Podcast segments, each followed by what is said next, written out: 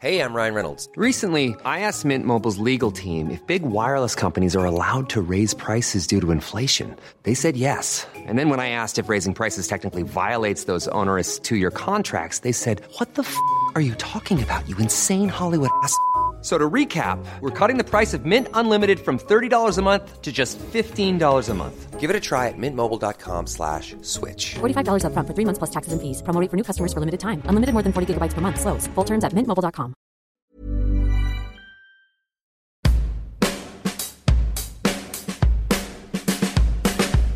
Bienvenidos al Emprepedia Podcast, donde semana tras semana platicamos de diferentes temas de negocios como si fuera una charla de amigos, porque aquí todo lo explicamos con manzanitas.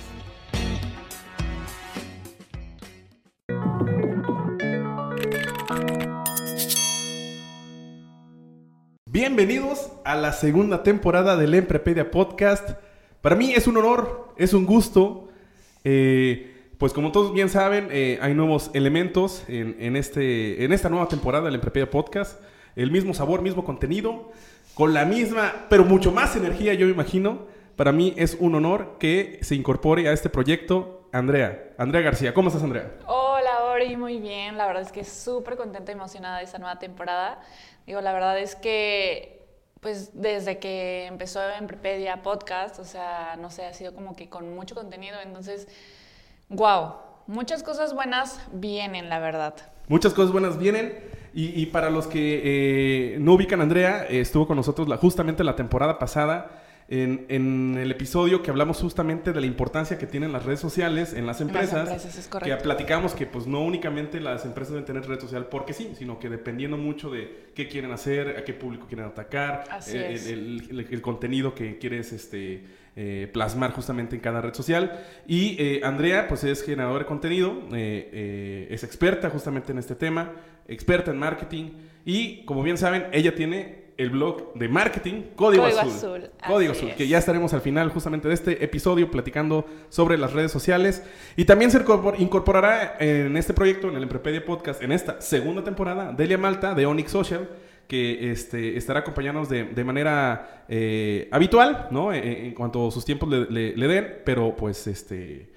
Pues así está la cosa, ¿no? Esto va rápido, va rápido, Andrea. Sí, la verdad es que sí. Y el agradecimiento a todos de que sigan escuchando este contenido fresco y sabroso, donde, como bien saben, hablamos eh, de negocios, temas de marketing, finanzas, emprendimiento, pero pues igual con la misma temática, ¿no? Como si estuvieras platicando ahí, echando el café, echando la cerveza. Así y es. este Y con algunos invitados de vez con en algunos cuando. invitados de vez en cuando, exactamente. ¿Qué más? ¿Qué más? ¿Qué podemos hablar? Eh, pues la motivación. Cuando justamente le invito a Andrea a, a- a este podcast, pues me dice Andrea, oye, ¿sabes qué? Nunca han hecho un episodio. Sí, justo, o sea, así como de, bueno, yo sé porque me has contado, pero la demás gente sabe que es Emprepedia en realidad. La verdad es que no, ¿no? Como que fue a cuentagotas porque el primer episodio que se hizo del Emprepedia Podcast habló del Apple Event. Pero Ah. nunca nos presentamos, nunca dijimos Casual. cosa. Eh, a mis alumnos como que les dije que pues escuchen el podcast, pero pues nunca nos hemos presentado de manera formal con todos los que nos escuchan, con esta, eh, e- e- este, este público, este, estos escuchas que tenemos eh, de Families and Friends, tenemos también estudiantes y pues demás gente que nos está escuchando hasta en Timbuktu. ¿no? ¡Guau! Ah, ya sabes, esto de, de las estadísticas que salen en las plataformas, No, tenemos gente en todas partes del mundo, somos multiplataformas y, y, este, multinacionales. ¿Por qué no? Oye, wow. Pero oye, pues ya que tienes un buen de gente, ¿por qué no les explicas qué es Emprepedia? Mira, pues esto nace ya hace cuatro años, vamos para el año cinco, en la próxima Semana Santa, justamente eh, en Prepedia como tal, cumple cinco años y eh, pues nace de un proyecto que eh, me queda muy corto a veces como que en el salón de clases de platicar cosas y eh, pues empezar a escribir. La verdad es que a mí siempre me ha gustado escribir de cosas, artículos, eh, experiencias eh, y pues simplemente fue como que, que para no extender mucho en clases, pues dije, vamos a plasmar todo de manera escrita en un blog, porque en aquel momento, no sé si tú recuerdas, Andrea, pues justamente andaban muy de moda los blogs y los Sí, sí, sí, bloggers y todo claro. eso. Entonces me hizo de una manera muy sencilla hacer un WordPress, eh, contratar un, comprar un dominio en, en GoDaddy y pues a empezar con todo con el blog y empezar a invitar a gente también que escribiera,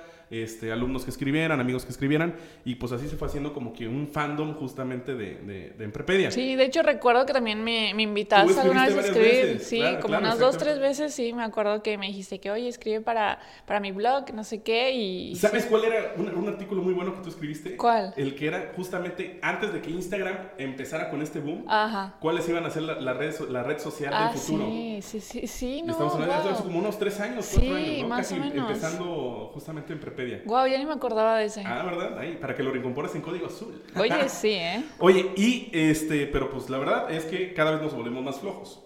No nos gusta leer. Y Es no, verdad. estamos, no es un tema de flojera, sino que a veces es tiempo. Claro. Entonces decidimos empezar como que a, a- a generar contenido eh, más audiovisual, ¿no? Y eh, nos agarramos en esta ola de podcast que ahora hay en, en todos lados, porque pues ahora hay podcast de comedia, hay podcast de cuentos, de noticias, De salud. de salud, de deportes. Y pues dijimos, oye, ¿por qué no puede haber un podcast que hable de educación, ¿no? Que sea formativo, pero pues también que no sea algo tan, tan acartonado, tan de plástico, sino que Claro. pues como si hubiera estado platicando un viernes por la noche, un sábado, etcétera, etcétera. Compartir como Experiencias. experiencias que tengan que ver como con los temas y así. O sea, no de que leyendo lo de Wikipedia o algo así. Exactamente, ¿no? Porque a veces siempre como que se dan estas pláticas de sobremesa de cierto tema que pasó. Creo que, que reto- retomaremos mucho esta sección de eh, pláticas de sobremesa. En aquel momento recuerdo que platicamos sobre aquella oc- ocasión que en Game of Thrones apareció un vaso de Starbucks y Ah, pues, de ahí sí. desarrollamos un contenido, ¿no? Entonces, justamente vamos a retomar mucho de ese tipo de cosas y eh, pues básicamente también es una manera de democratizar la educación, ¿no? De, eh, de, de agilizar eh, el aprendizaje, de que ahora el aprendizaje es totalmente móvil, Claro. porque no necesariamente necesitas estar en un salón de clases, no necesariamente tienes que estar leyendo un libro, sino que esto lo puedes estar escuchando mientras haces ejercicio, mientras caminas, en el tráfico, que es, muchas de las, ajá, es lo que muchas personas nos han comentado, ¿no? De que eh, incluso... en el trabajo, en la oficina. Exactamente, saludos a Fernando Costela que lo pone para dormir, por cierto. Pero no, lo hizo buena onda que, que, o sea, que mientras está meditando ya para justamente este, Claro. acostarse, pues lo escucha, pues totalmente válido, ¿por qué no? ¿Por qué no? Exacto. ¿Por Sirve qué? para todo. Sirve para todo. Oye, oye, pero espera. Digo, está súper padre que todo el concepto, pero cuéntanos un poco exactamente por qué le pusiste. Siempre también tuve esa duda de por qué le pusiste el nombre en Prepedia. todo. Esto no estaba ensayado, pero quería sacarlo justamente. es, es en Prepedia, para empezar, nadie me había preguntado eso, fíjate. ¿Cómo que No, nadie nadie me te- había preguntado. No manches. Como que dan por hecho que, que pues en Prepedia por emprendimiento. Sí, de hecho, a mí cuando me lo dijiste la primera vez, yo dije, ah, pues eh, emprendimiento. Y como hablabas un poco de todo, dije, ah, pues, pues, tiene que ver, obvio. Ojo, no es Emprendia, no es Emprendepedia, no es eh, Emprindia, también por ahí he escuchado, sino que es Emprepedia por empresa. Como íbamos a hablar de negocios, Ah, claro. eh, queríamos ser como una especie de, enciclopedia de negocios. ¿no? Ok. Pero si le poníamos negopedia, como que está esta connotación de negativo. Entonces Sí, dije, no. no, no, pues este. eh, Sí, no. Pues no, ¿no? Entonces hasta que jugué con eh, las palabras de negocios, emprendimiento, eh, empresa, Empresa. y la manera en que quedó más corta y pegajosa, según yo, fue Emprepedia. Emprepedia. Sí. De hecho, yo al principio sí le decía como Empre- emprendepedia. Emprendepedia es como no, no es emprendepedia, es emprepedia. Emprepedia.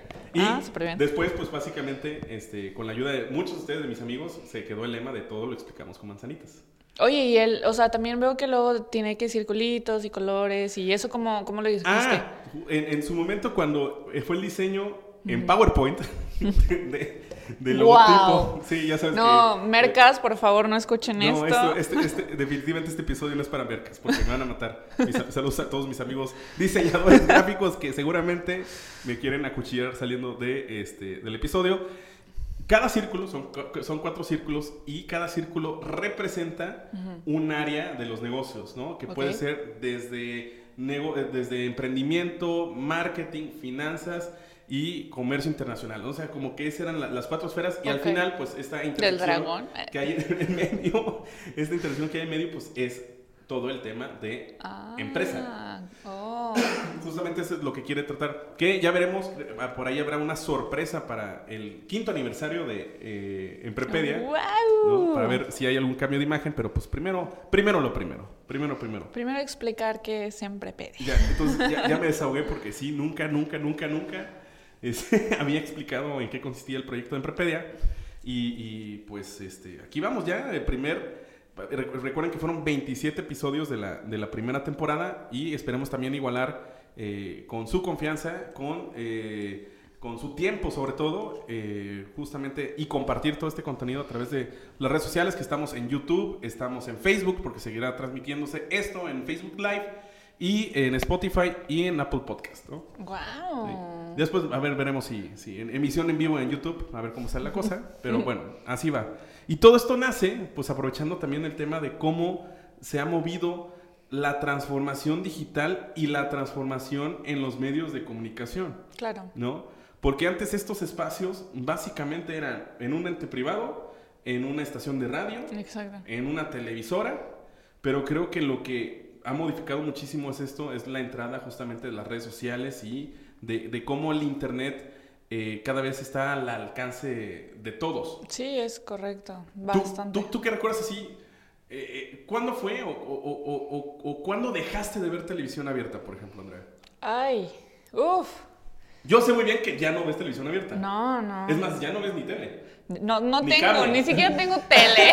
o sea, pero la verdad es que, eh, pues justo, pues cuando, o sea, cuando estaba viviendo con mis papás, pues de que obviamente tenemos tele, pero llegó un momento en el que pues nadie la veía, pero yo creo que eso fue hace como que un año, año y medio. Y creo que nos empezábamos a, a encerrar en la mayoría de la gente en Netflix, Sí, YouTube y para de contar. De hecho, mi papá, o sea, mi papá que tiene que ya como sus cincuenta y tantos, no hay que decir el número, este, llegó hace como cuatro meses que dijo de que, ¿saben qué? Pues ya no vemos Pues tanto la tele, pues vamos a cancelarlo y pues mejor compramos de que el Chromecast. Y es, literal eso tienen, pues ahí aprendieron obviamente a usarlo y de que ahí pues Netflix o YouTube o lo que quieran, de ahí lo sacan y ahí ven la tele sin problema. Te voy a contar una anécdota. Era por ahí del año de 2000, 2006. Yo me fui de intercambio a Chile. Y de allá yo tomé un tópico en Mercadotecnia. Ya saben, creo que remóntense al episodio número 14, si no me falla, donde entrevistamos a Betty, directora de Mercadotecnia. Y eh, ahí confesé que empecé a estudiar yo Mercadotecnia y luego me, casé, me, me cambié a, a la sagrada carrera de contaduría. Pero pues siempre me ha quedado esta espinita de Claro. la Mercadotecnia, ¿no? Se nota, Se se nota, nota. se nota. Entonces recuerdo que metí un tópico en el intercambio, me fui a Chile y de repente el profesor que nos daba la materia, así recuerdo perfectamente, un barbón canoso, este, de lentes, eh, sí, ya me vi en un futuro. Eh, Y yo así de, mm. y empezó así la primera clase de manera muy ofensiva, así, la tele ha muerto. Todavía a- a- eran como que los inicios de YouTube, todavía no estaba tan, Claro. tan, tan, tan, tan conocido la plataforma. Es más, todavía ni había sido comprada por, por Google. Google. Y empezó a platicar cómo se empezaba a mover todo este universo streaming Claro. de que la gente por eh, los nuevos estilos de vida, la gente por esta adaptación tecnológica iba a dejar de consumir mucho contenido de los medios tradicionales de, de comunicación.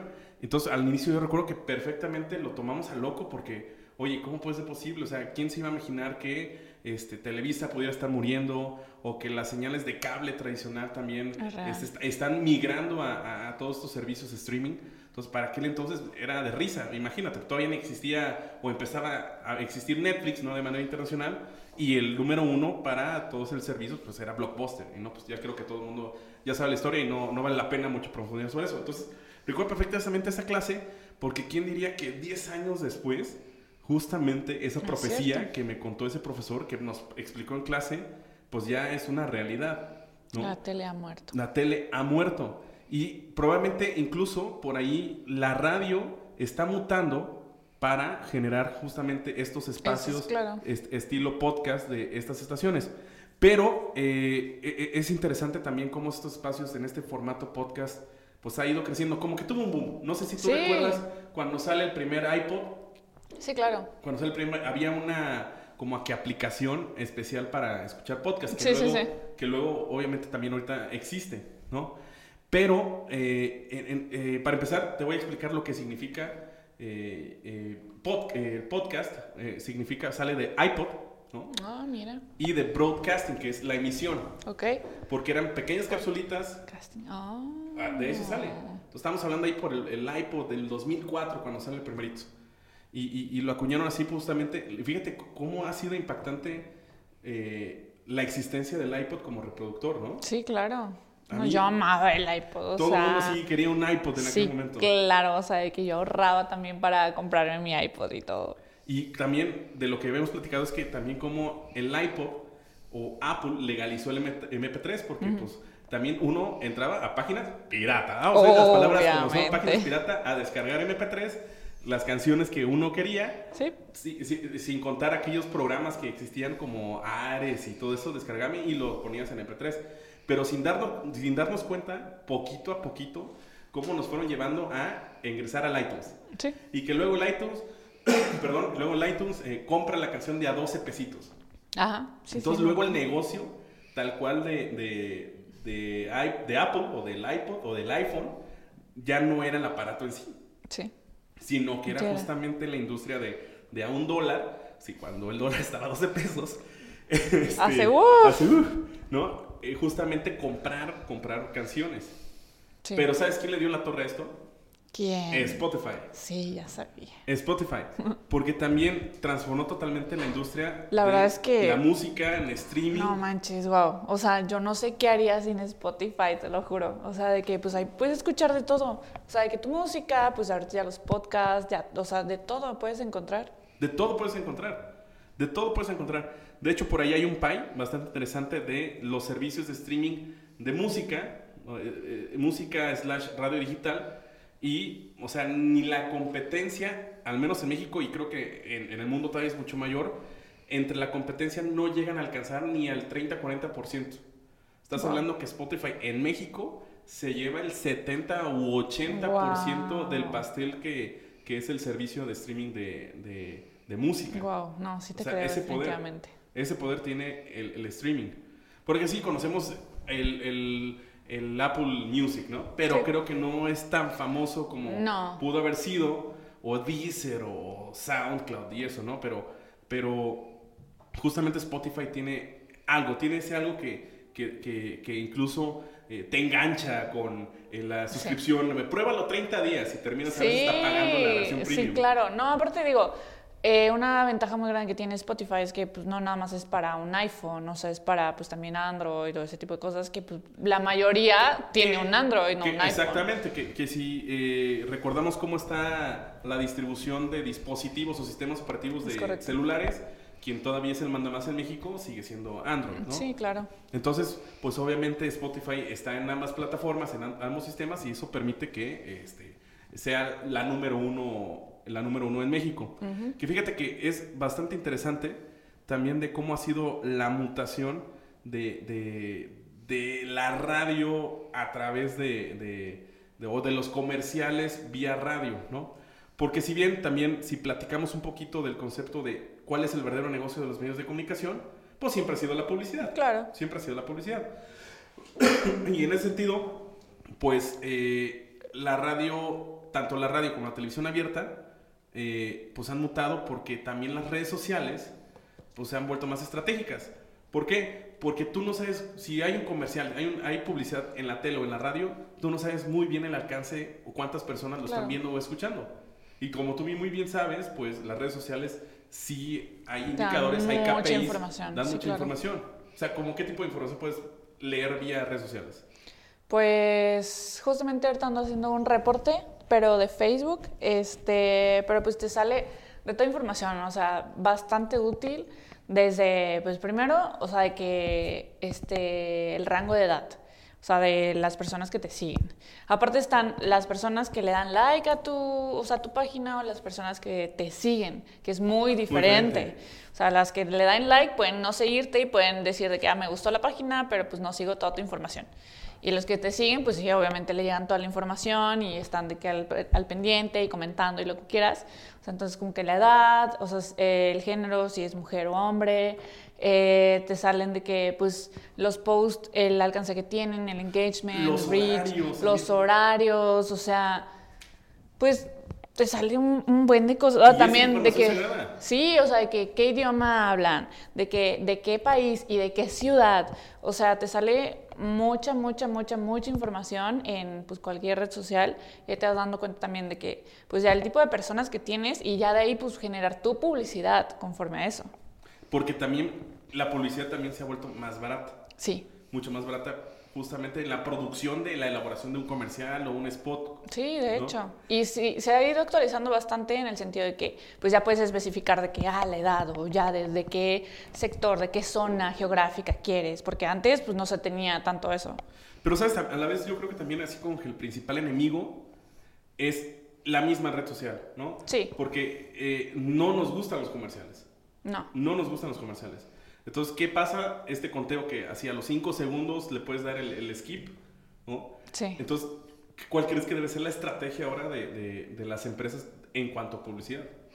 Pues es que justamente también he leído como varios artículos y uno que otro libro también, o sea, que hablaban de estamos tratando de transformar y muchos cambios en cuestión de que ya no es publicidad impresa, ya no es publicidad, o sea, de que la tienes que hacer y que la vean, o sea, impresa o de que afuera el local, lo que quieras.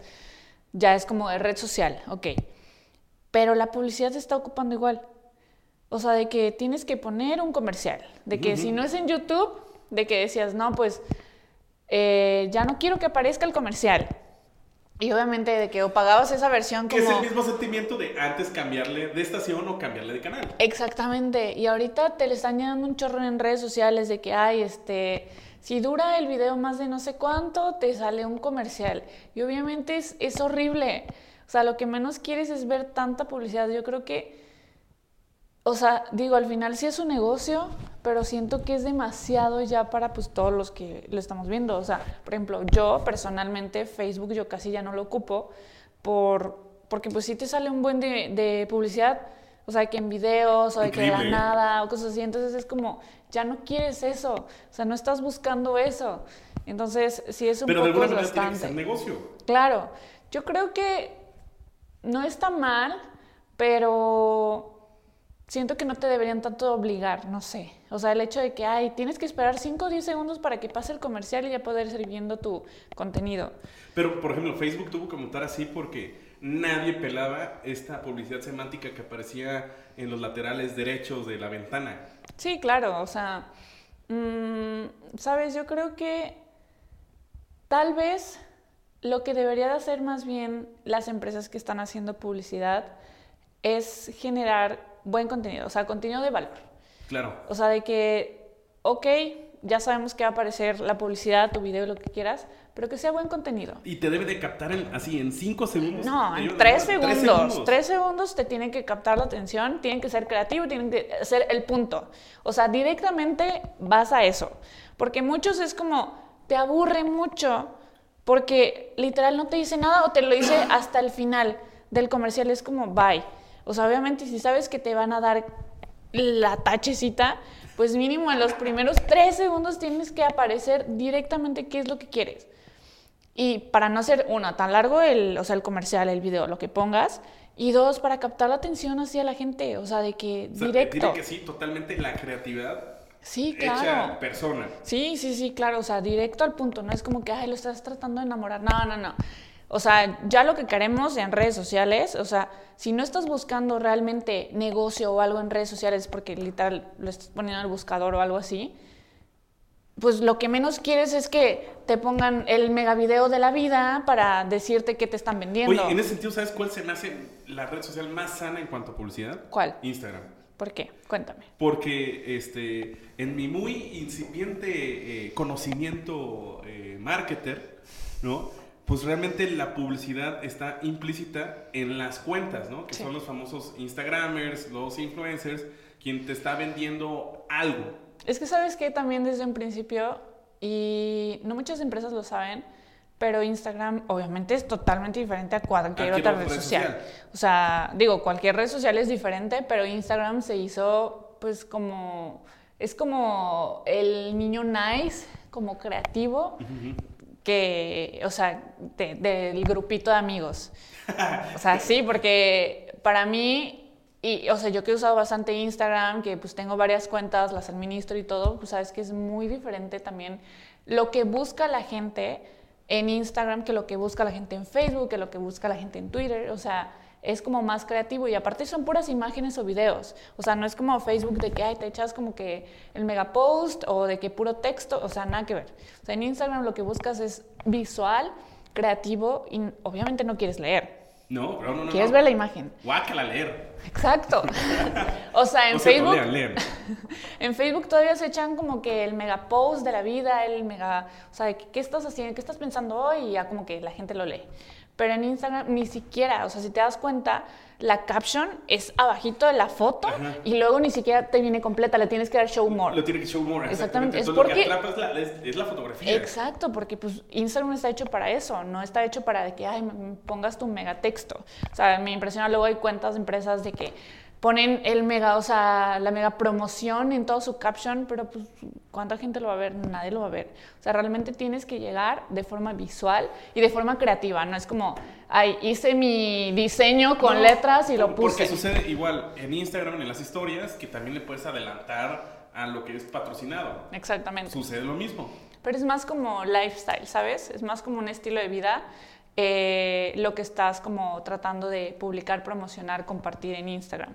Creo que por ahí, o sea, todavía y va para muchos años esto. Sucedió con la tele, sucedió con la radio, que el origen de la tele y la radio justamente era la publicidad, era los comerciales, era su Claro. principal fuente de ingresos. Yo creo que irá mutando también el tema de redes sociales como medio masivo, irán mutando que entenderán que su negocio probablemente no son, no, no es este, la publicidad. Habrá en algún momento algún generador de ingresos, del modelo de ingresos que tenga cada red social, que no va a depender totalmente, porque después aparecerá otro tipo de cosa Claro. donde uno pueda este, eh, dar publicidad, ¿no? Nada más para que te... Así, estos son datos en Prepedia. No, y fíjate algo también, eh, no sé si ubicas, ahorita que es una aplicación que también está como, buf, una red social. TikTok. TikTok. Ajá. Que, que pues es más como para jóvenes, jóvenes. Ajá. Digo, yo soy joven, pero para más jóvenes. Este, y es videos cortos. O sea, yo sé que ya existía, no sé, que El- Snapchat es- o... No, ¿cómo se llama? Vine. Vine. Sí, sí, sí, es como un Vine, pero ahorita está como super boom. Digo, es, o sea, sí lo he ocupado, sí he visto de qué funciona, son videos y te pone filtros y ponen muchos retos los que son como, como influencers o los que son de Pero, por ejemplo, TikTok. pues, ¿cu- ¿cuál es el valor diferente a un este, Instagram TV o a una historia de Instagram? Es que TikTok literalmente son súper poquito tiempo, o sea, son videos súper cortos y es más como entretenimiento, ¿sabes? No es tanto como historias de que, ay, pues historias literalmente los- lo que haces en el día o lo que de que, ay, no, hoy estoy aquí o cosas así. TikTok es más como entretenimiento, lo ocupan mucho como para hacer retos, eh, artistas hacen retos o con canciones, tienen diferentes filtros, es, es muy diferente a lo que es Instagram Story o lo que es Snapchat. Y, y justo ya hay empresas que están tratando de buscar estrategias para ese mercado que ya es bastante ya- grande en TikTok, o sea, haciendo pequeños videos con filtros así. Y obviamente tienes que despertar tu creatividad porque no vas a poner el típico, ay, yo me pongo y me grabo y esta promoción. Obviamente eso no, no va a pegar. O sea, tienen que ser más creativos. Estaría que- padre hacer un, un episodio especial sobre di- diferencias de la evolución Vine, TikTok y Sí, Instagram, ¿no? la verdad es que sí, y ahorita te digo, está súper boom. Si les agrada esta idea, pues ahí coméntenos en YouTube, coméntenos en Facebook, Si coméntenos en, Instagram de si es, les pareciera interesante de desmenuzar toda la información de TikTok. Profundizar en- Profundizar en, TikTok. en, este tipo de aplicaciones. Sí, la verdad es que, digo, se ha, se ha pegado bastante. A muchos, muchos, muchos retos que se han hecho virales son por medio de TikTok. Oye, fíjate que, que quiero compartir unos datos. eh, lo- los que me conocen, me gusta mucho analizar el fenómeno Televisa. ¿no? Creo que, sin entrar en política, porque aquí en Emprepedia no hablamos de política, No. creo que el pecado eh, mortal que tuvo Televisa fue justamente como que entrarle mucho al tema político, ¿no? Sobre todo en las elecciones de Enrique Peña Nieto en 2012, y de ahí perdió como que esta eh, confianza en, en- en la gente. Sí, la Sin verdad, embargo, por ahí eh, está este ranking que es de cantar, de, eh, de cuáles son las marcas más valiosas en Latinoamérica y sigue apareciendo Televisa en, en el primer top, así en el 20 top 25. ¿Por qué? Porque tal vez en los otros países le sigue comparando contenido, ¿no? Las novelas, las famosas novelas mexicanas que todavía están en toda Latinoamérica. Bastante. Que creo que todo el mundo sabe que el Chavo del 8 sigue siendo un boom en todos los demás No países. inventes. Latinoamérica. Me pasó que alguna vez, no sé, igual fui a Chile, a Santiago, y no sé, fuimos a comer, mi mamá, mi hermana y yo, bla, bla, bla, lo que quieras. Y en eso es como que, ah, ¿de dónde son? Ah, no, pues de México. Ah, son El primas del. Chavo del Ocho. La torta jamón. No, de que son, decía. son primas del Chavo del Ocho, son familia del Chavo del Ocho. Es como, este... No, eso así. Bueno, fuera así. Pero sí, se sabían, o Sí. sea, todo el Chavo del Ocho, se sabían los diálogos, canciones de RBD, o sea, de todo. De todo, ¿no? Literal. eh, eh, eh, no es tanto que en México probablemente tengas la percepción que la marca no es lo mismo, pero siguen vendiendo contenido. Porque déjame explicarte cómo se divide los ingresos de Televisa. A ver, cuéntame. El 55% es referente a Sky y Cablevisión. Ok. O sea, es contenido generado por la contratación de sistemas de cable y satelital. De ahí, el 37% es contenido. ¿Qué es contenido? Novelas y películas. Que produce, fabrica, hace Televisa. Y de ahí hay un 8% que es todo lo demás. ¿Y qué es todo lo demás? Estaba el negocio de radio, que Ok. justamente lo acaba de vender hace unos Sí, meses. sí, sí, súper. Estaba el negocio de Ocesa, porque también lo acaba de vender, tenía una participación de 40%. Para los que no ubican Ocesa, es quien hace todos los eventos y espectáculos de los conciertos, este, eh, los shows que hay en, en- en, si no me falla, en, en el Palacio de los Rebotes y ese tipo de eh, cosas. Tal vez estoy diciendo Palacio de Rebotes mal, pero al final Ocesa es quien se encarga de organizar ese tipo de eventos. Y lo otro es Play City, que es el casino. Ajá. ¿no? Entonces también de hecho se dice que Play City pues va para afuera porque se quieren concentrar otra vez sobre todo en el sistema de cable, que creo que por ahí el sistema Blim no ha sido lo mejor por esta falta de credibilidad que está teniendo, ¿no? Sí, claro. Pero dentro, imagínate, es el 55%. Mm, Bueno. Dentro de contenido o está en este negocio, está en la parte de publicidad, o sea, no es realmente ya su core business. Porque igual, uno contrata cable y hay canales donde no hay publicidad, sino que te avientan la película por completito y Sí. al final ya hay un comercial, ¿no? Pero ah, yo creo que así deberían o, o van a mutar muchos de, las, de, de los medios tradicionales, que lo están volviendo el medio tradicional, se está volviendo, no con la mejor estrategia, para mí, a mi gusto, volverlo también streaming. Es lo que, lo que está sucediendo. Ya, sí, ya creo que ya es wow. Ya es O sea, todo es streaming ahora. ¿Por qué crees que el streaming se ha vuelto famoso? O sea, porque antes era como, ah, es de riquillos, ¿no? Así, tener este, datos.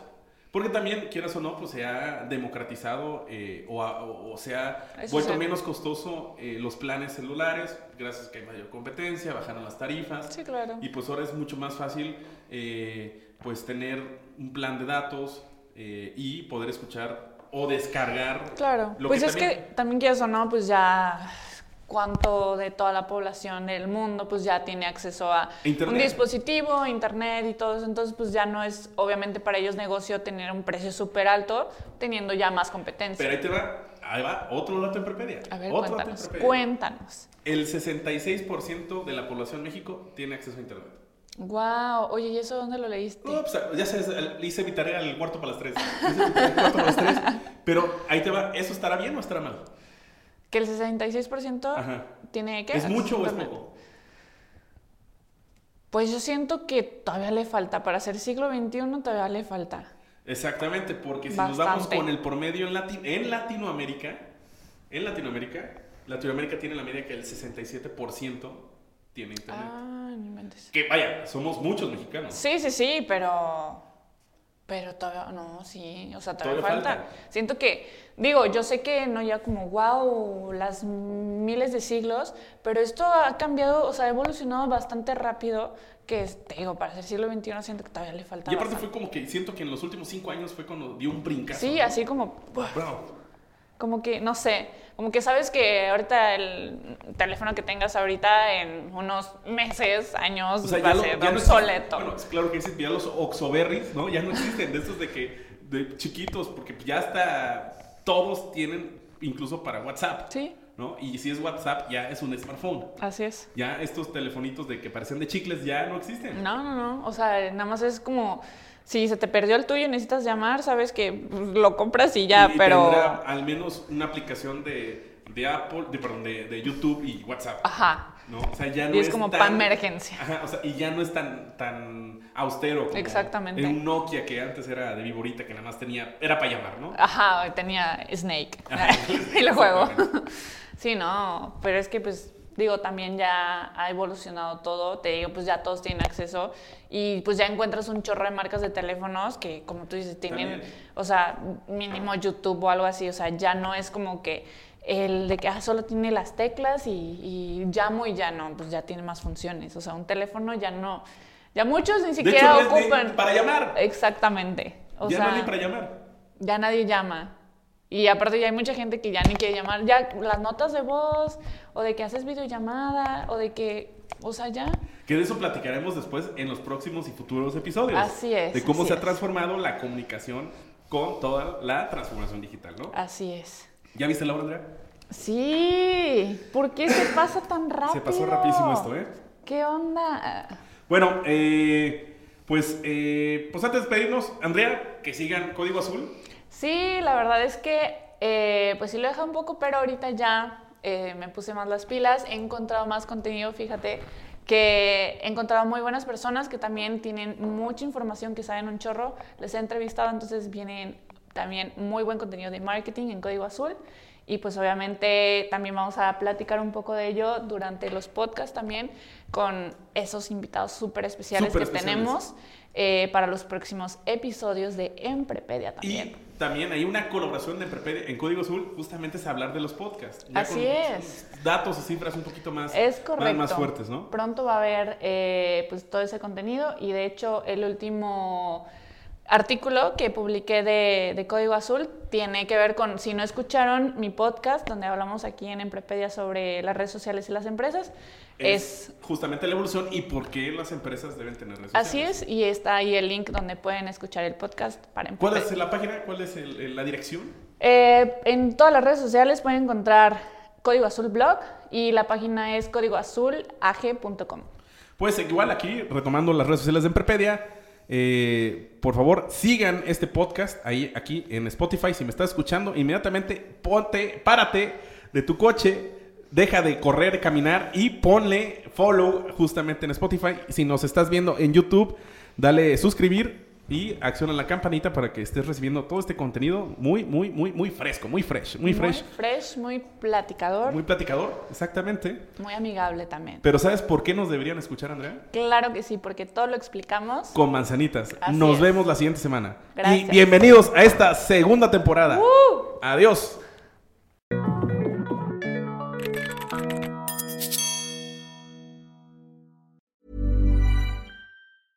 Mom deserves the best, and there's no better place to shop for Mother's Day than Whole Foods Market. They're your destination for unbeatable savings, from premium gifts to show-stopping flowers and irresistible desserts. Start by saving 33% with Prime on all body care and candles. Then get a 15-stem bunch of tulips for just $9.99 each with Prime. Round out Mom's menu with festive rosé, irresistible berry chantilly cake, and more special treats. Come celebrate Mother's Day at Whole Foods Market.